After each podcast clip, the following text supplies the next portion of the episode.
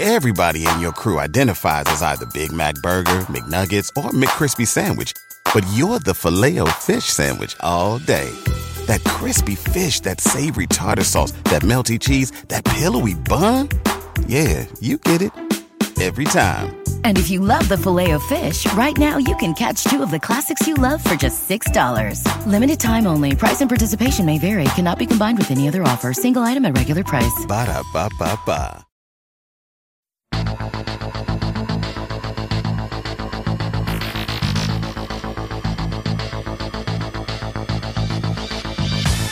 Welcome back to Everyday Einstein's quick and dirty tips for making sense of science. I'm your host, Lee Falin, and today we're going to talk about the science of Shakespeare. When I was in high school, our drama club put on two plays a year. The first was a Shakespeare play, and the second was a musical. As time went on, I became less interested in drama and more interested in science. But little did I know that in the case of Shakespeare, there's considerable overlap between the two.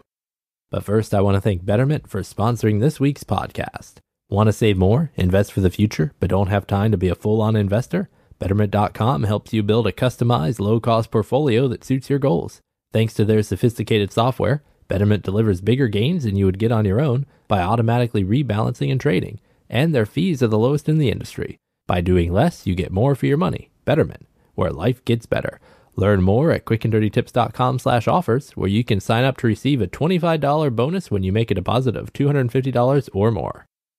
In his fun new book, The Science of Shakespeare A New Look at the Playwright's Universe, author Dan Falk talks about the many scientific advances that were occurring during Shakespeare's lifetime, the influence of science on his plays, and the influence of the plays on science.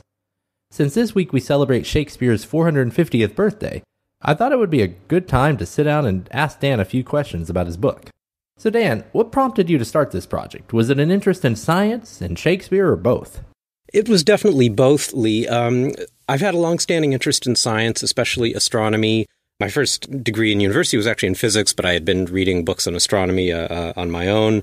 Uh, I got mom and dad to buy me a telescope at a, at a, very early age. But I've also been very interested in the history of science, uh, and I've been an avid Shakespeare fan, you could say, from an early age. Uh, and of course, it's nice to have the 450th anniversary of Shakespeare's birth coming up, so I was also very conscious of that.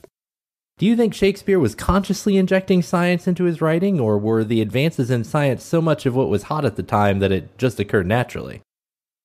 I think for the most part, it occurred naturally. Um, a lot of these developments were uh, in the air, so to speak, in Shakespeare's time. So they were, you know, they were likely to just kind of uh, come up from time to time. And I would say that when these occurrences come up, and again, we're, you know, we can use the term science, they, they wouldn't have called it science back then because science as we think of it today didn't exist. But when it does come up, I think it's very organic. Uh, he's only using these things when it serves his plot or, or his poetry. It never sounds uh, forced. And, and I don't think Shakespeare is a polemicist either. I don't think he's telling us what we ought to think about the world. I like to think of Shakespeare as an explorer, that is, someone who's exploring various ideas, uh, some of them very ancient and traditional, and some of them really quite modern. You know, I personally enjoyed the chapter you wrote concerning the astronomy in Hamlet. Can you tell us a little bit about that? Yeah, sure. Well, there's a lot in Hamlet for us to, to sink our teeth into. It was his longest play by far, just about double the length of some of the, the shorter tragedies. Um, now, of course, one aspect is um, Peter Usher's uh, somewhat elaborate uh, theory, uh, where he sees Hamlet as a sort of an allegory about competing um, competing views of the cosmos uh, with each character sort of standing in for real life uh, astronomers or philosophers. But putting aside uh, Usher's theory, there's unquestionably a lot of astronomy in the play. Uh, for example, in Act 1, Scene 1, where they talk about a star westward from the pole. Uh, this is a star that seems to uh, appear when just before the ghost appears. And scholars have tried to figure out what, what that is. And so, of course, one thing I talk about is Professor Donald Olson's theory that it was the supernova of 1572, uh, also known as uh, Tycho's star after the Danish astronomer Tycho Brahe.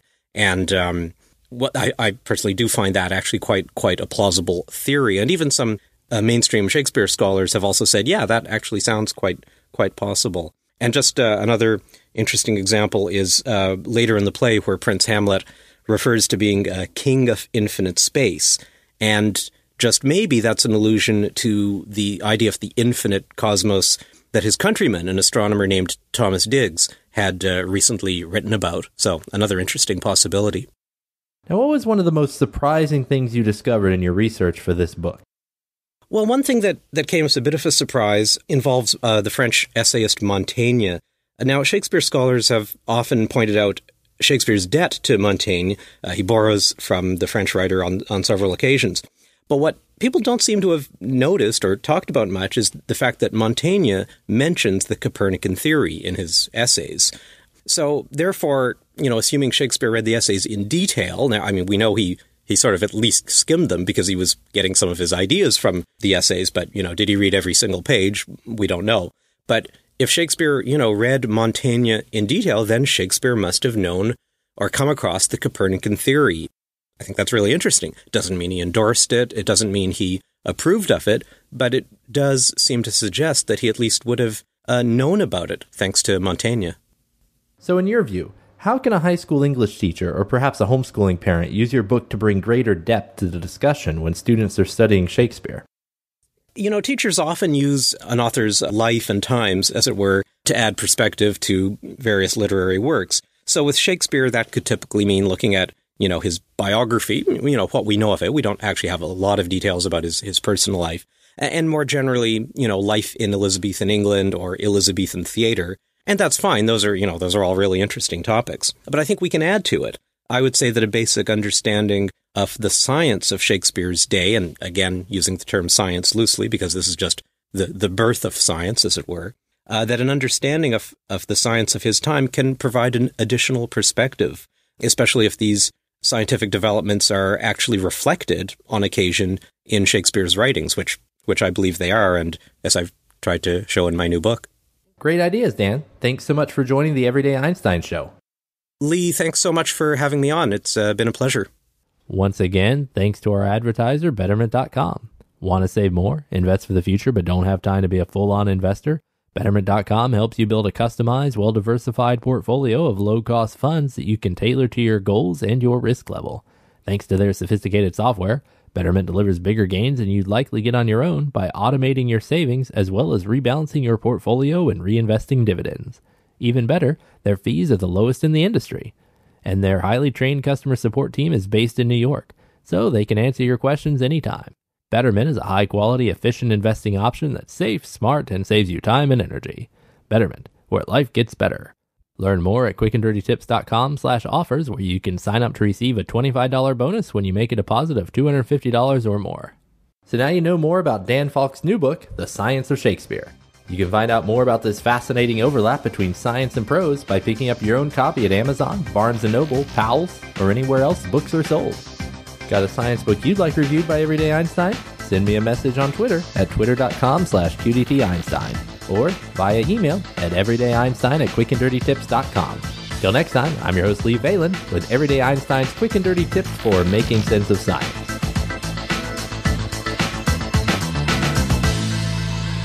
Betterment LLC is an SEC registered investment advisor. Brokerage services are offered by Betterment Securities, an SEC registered broker dealer, member FINRA. SIPC investments are not FDIC insured. Nobody guarantee may lose value. Investing in securities involves risk, and there's always potential of losing money when you invest in securities. Before investing, consider your investment objectives and Betterment's charges and expenses, as well as the welfare of your pets and neighbors. Not an offer, solicitation of an offer, or advice to buy or sell securities in jurisdictions where Betterment and Betterment Securities are not registered. Everybody in your crew identifies as either Big Mac Burger, McNuggets, or McCrispy Sandwich. But you're the filet fish Sandwich all day. That crispy fish, that savory tartar sauce, that melty cheese, that pillowy bun. Yeah, you get it. Every time. And if you love the Filet-O-Fish, right now you can catch two of the classics you love for just $6. Limited time only. Price and participation may vary. Cannot be combined with any other offer. Single item at regular price. Ba da ba ba ba.